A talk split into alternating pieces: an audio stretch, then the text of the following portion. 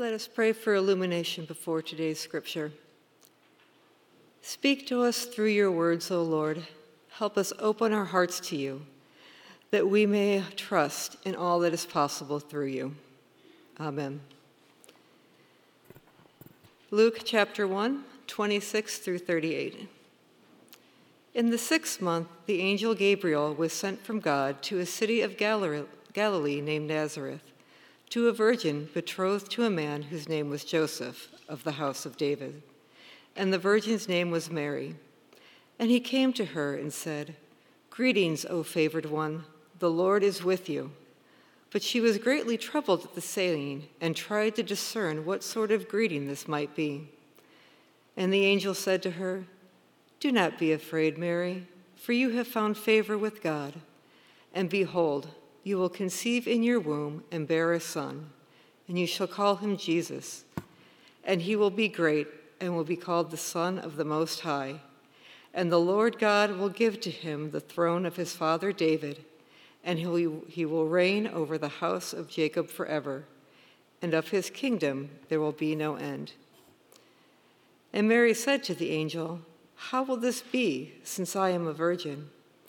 And the angel answered her, the Holy Spirit will come upon you, and the power of the Most High will overshadow you. Therefore, the child to be born will be called Holy, the Son of God.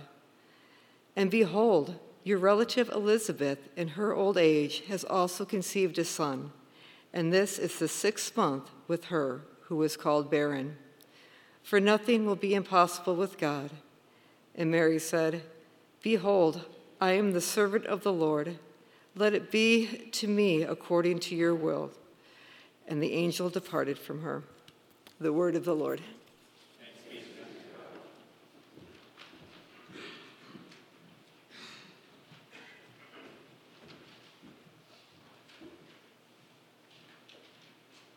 I want to begin by today by just saying thank you to everyone who's been praying for our family in, in the loss of Linda's mom. Thank you, Nate, uh, for including that in your prayer. Um, uh, we'll be driving out uh, to New York on Tuesday for her, her funeral and then returning on Thursday. So would uh, appreciate your prayers for, for those travels and our, our remembrance of her.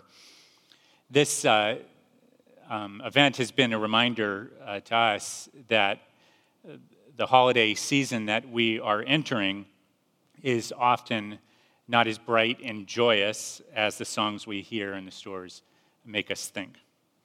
And, and there's certainly nothing wrong uh, with enjoying uh, this season, but we all know uh, that it can be difficult in, in all sorts of ways. And uh, Nate, in his prayer, uh, did uh, such a nice job of, of bringing before God all the heartaches and the struggles and the suffering that we, we know continues in our world.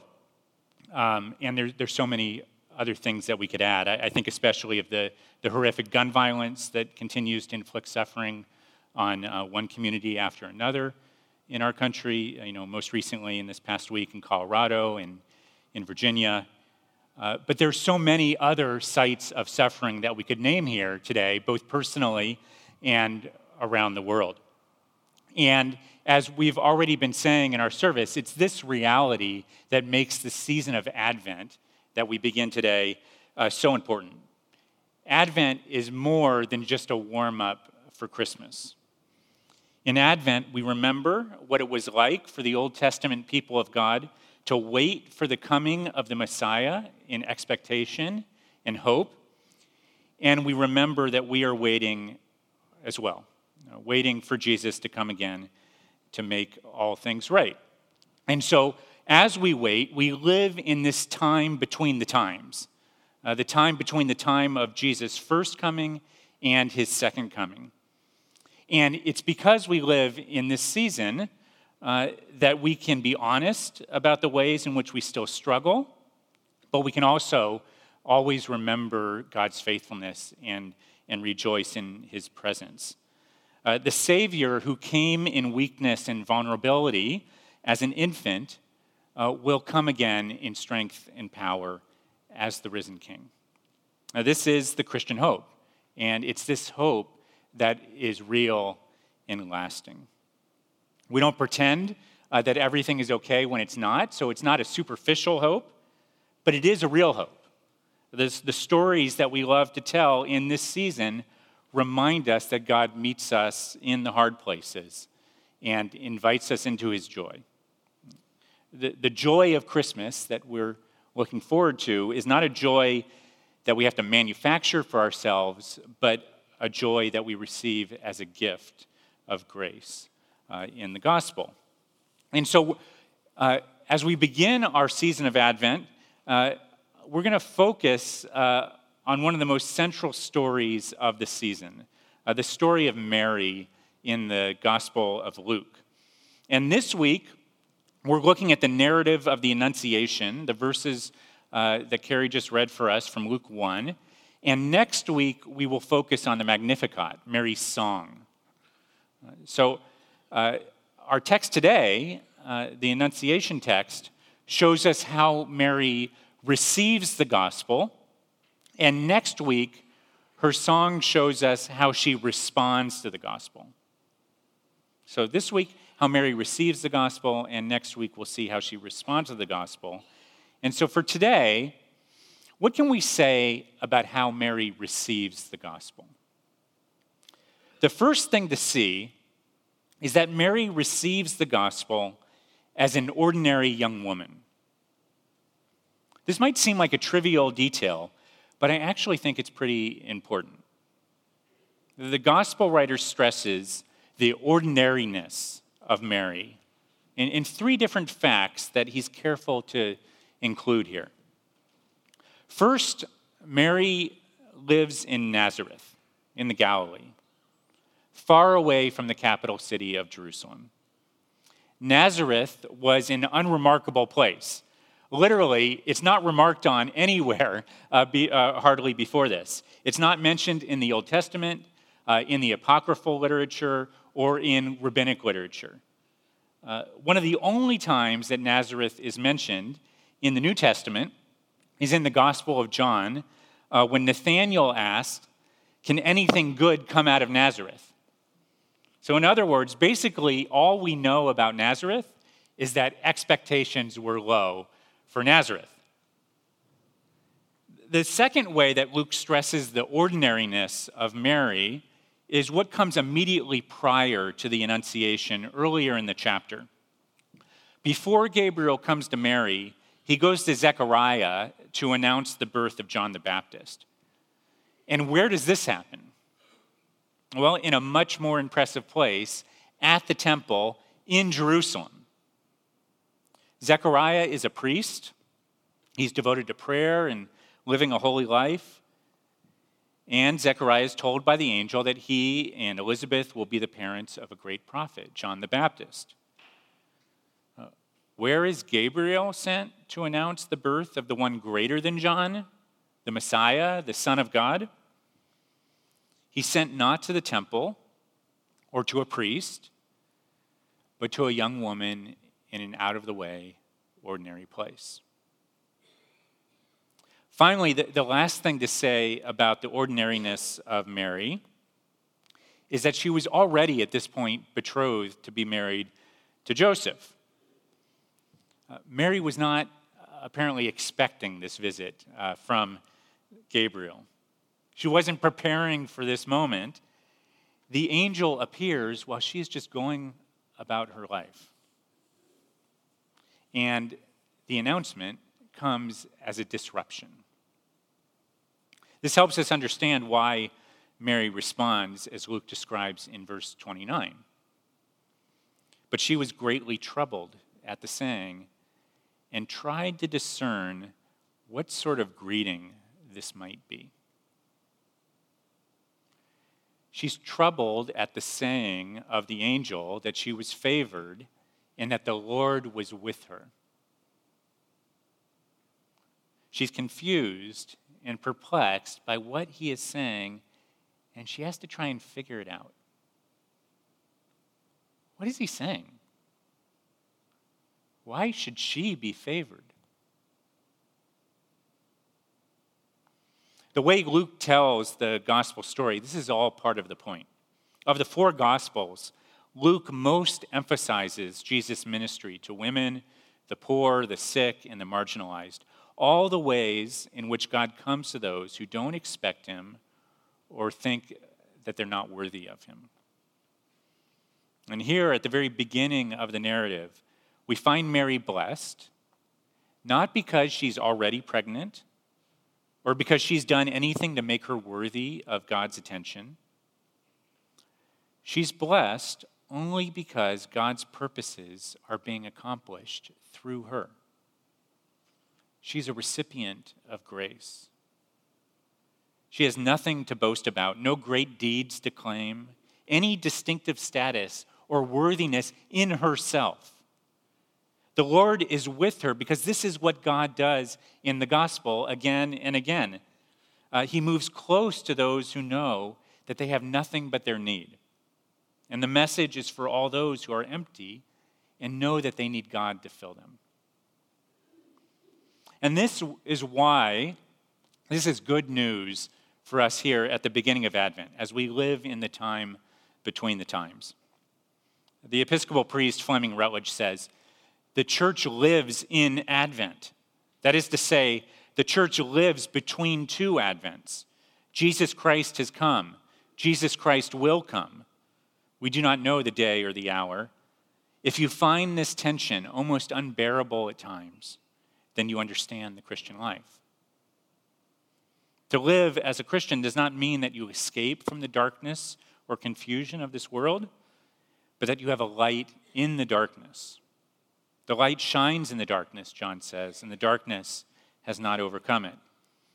The God who came to Mary with favor in the ordinary course of her life comes to each one of us with the same message of hope. Whatever your grief, whatever your loneliness, whatever your anger at injustice, or whatever your trouble, you are not alone the Lord is with you. So I've said that Mary receives the gospel in, in the midst of her ordinary life. But this is not to say that her life was not also extraordinary. The angel says, And behold, you will conceive in your womb and bear a son, and you shall call his name Jesus. The historic Christian claim is clear that this conception of Jesus was a miraculous one. This makes Mary quite extraordinary. In fact, she herself had questions. She asks, How will this be, since I am a virgin? So if you have questions about this today, you're, you're in good company. Mary is in a long line of people in the Bible who respond to God and his mysterious actions uh, with hard questions. And this is good to remember because it gives you permission to ask your own hard questions, whatever they may be. God is not afraid of your questions. In fact, I'll go so far as to say that uh, if any church leader ever says to you, don't ask any questions, just believe, my pastoral direction to you is to turn around and run the other way. Questions are not bad, and you shouldn't be afraid to ask them. But when we do ask questions, it's also important to be open to answers. And for this reason, let me, let me offer a way of thinking about the virgin birth that may help us understand why the gospel story unfolds in this unusual way. The theologian Ben Myers, in his excellent little book on the Apostles' Creed, makes a helpful point about why we struggle to make sense of the virgin birth. Here's what he says The trouble starts when we take this line of the Creed, uh, the born of the Virgin Mary, and view it in isolation. It would be like finding a bicycle chain if you had never seen a bicycle. You would struggle to make sense of this strange object. What is it for? Is it a weapon or an uncomfortable piece of jewelry? Uh, to understand the bicycle chain, you have to see it in its proper context. It's the same with the virgin birth. If we take it in isolation, we might conclude that it's just a spectacular miracle or even a logical absurdity. And it becomes a sheer effort to try to believe it, as if saying the, the Apostles' Creed were the same as trying to believe six impossible things before breakfast. So, to, to understand the virgin birth, Myers is saying, we need to see how it fits into the whole story of Scripture. A story, he says, in which uh, miraculous births play a starring role.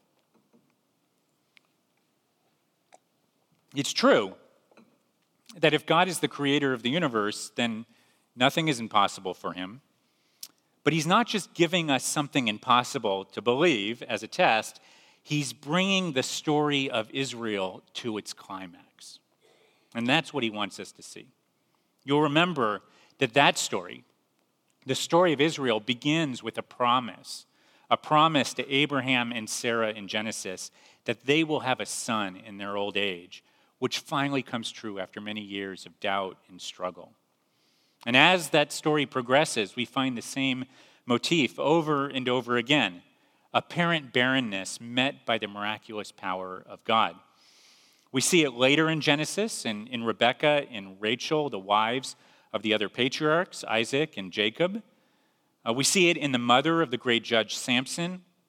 We see it in the story of Hannah, the mother of the priest Eli.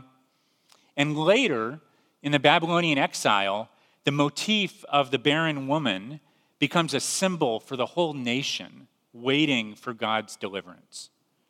The prophet Isaiah declares Sing, O barren one who did not bear. Break forth into singing and cry aloud, you who have not been in labor. For the children of the desolate woman will be more than the children of her who is married, says the Lord.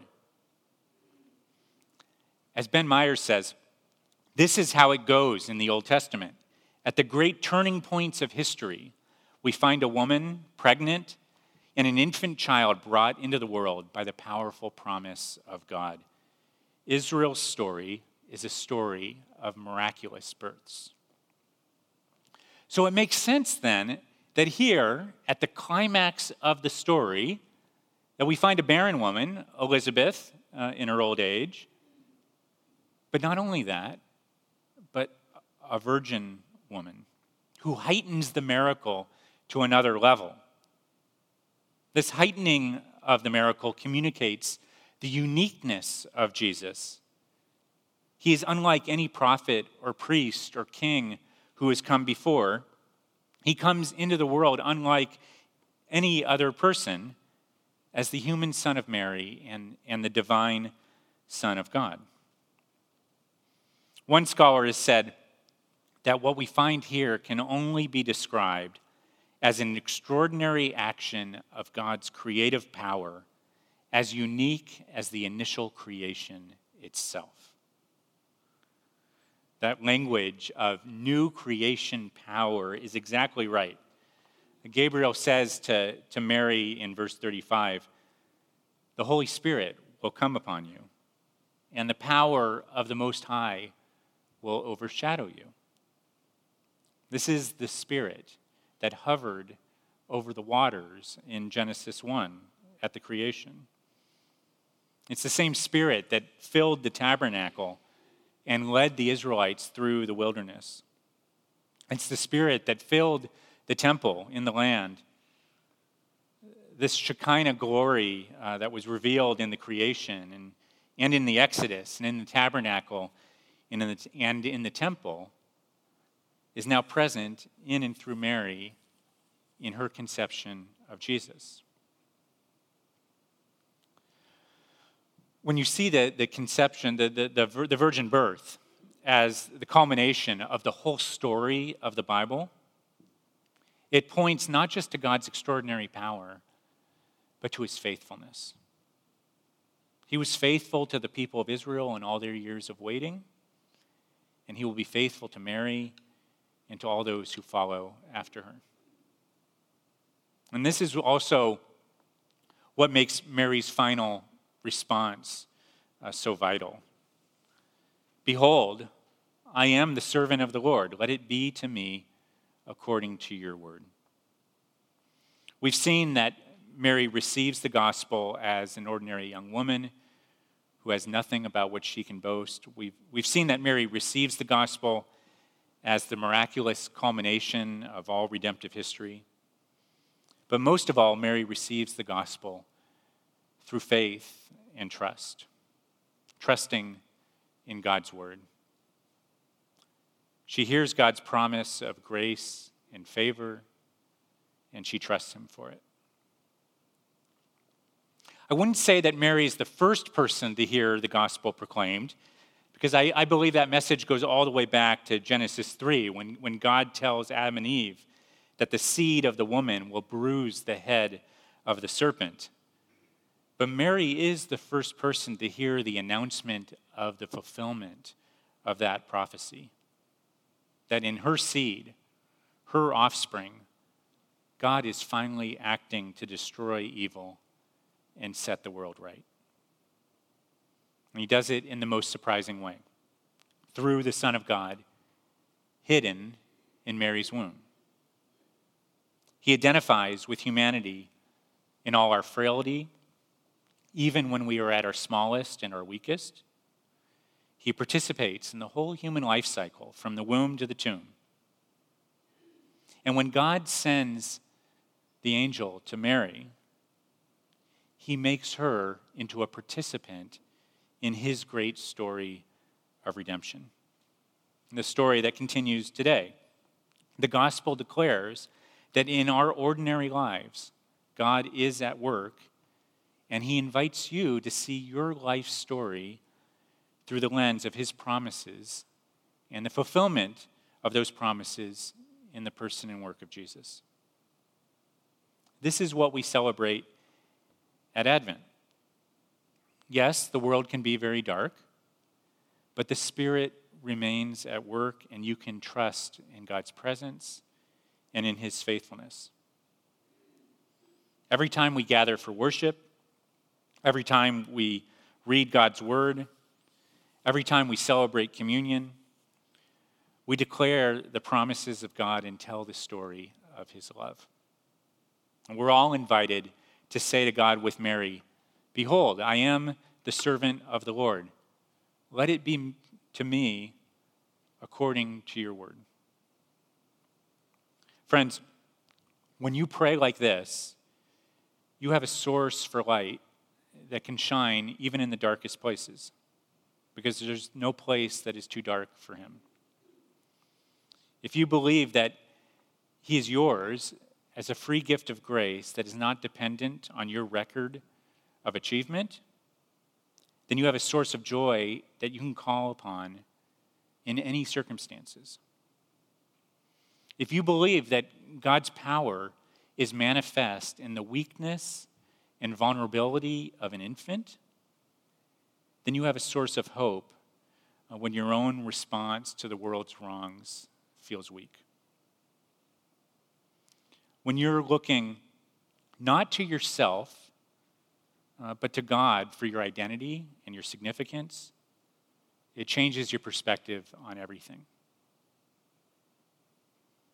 A few years ago, uh, when our family lived outside New York City, I attended a Christmas concert at Carnegie Hall uh, led by the contemporary hymn writers Keith and Kristyn Getty. It was a mix of Irish music with new and traditional hymns. And as they played, they wove the Christmas story and the gospel message into their performance. Halfway through, uh, there was an intermission, and I turned in my seat to, to meet the woman who sat behind me. Her name was Lisa, and it turned out that Lisa had no idea who Keith and Kristyn Getty were. She didn't know any of the hymns, uh, the old ones or the new ones. She just liked Irish music, and this seemed like a fun holiday concert to attend in the city. Uh, but in the first half of that concert, she had heard the Christmas message for the first time. And I'll never forget what she said. With a kind of wonder and amazement, she said, If you believe this, your grades don't matter anymore. It doesn't matter what anyone else thinks of you. And it's true. If you believe that God has already given you the greatest gift imaginable in His Son, if you know that your deepest desires for recognition and satisfaction have been met through Him, then you don't have to worry about what anyone else thinks or even what you think about yourself.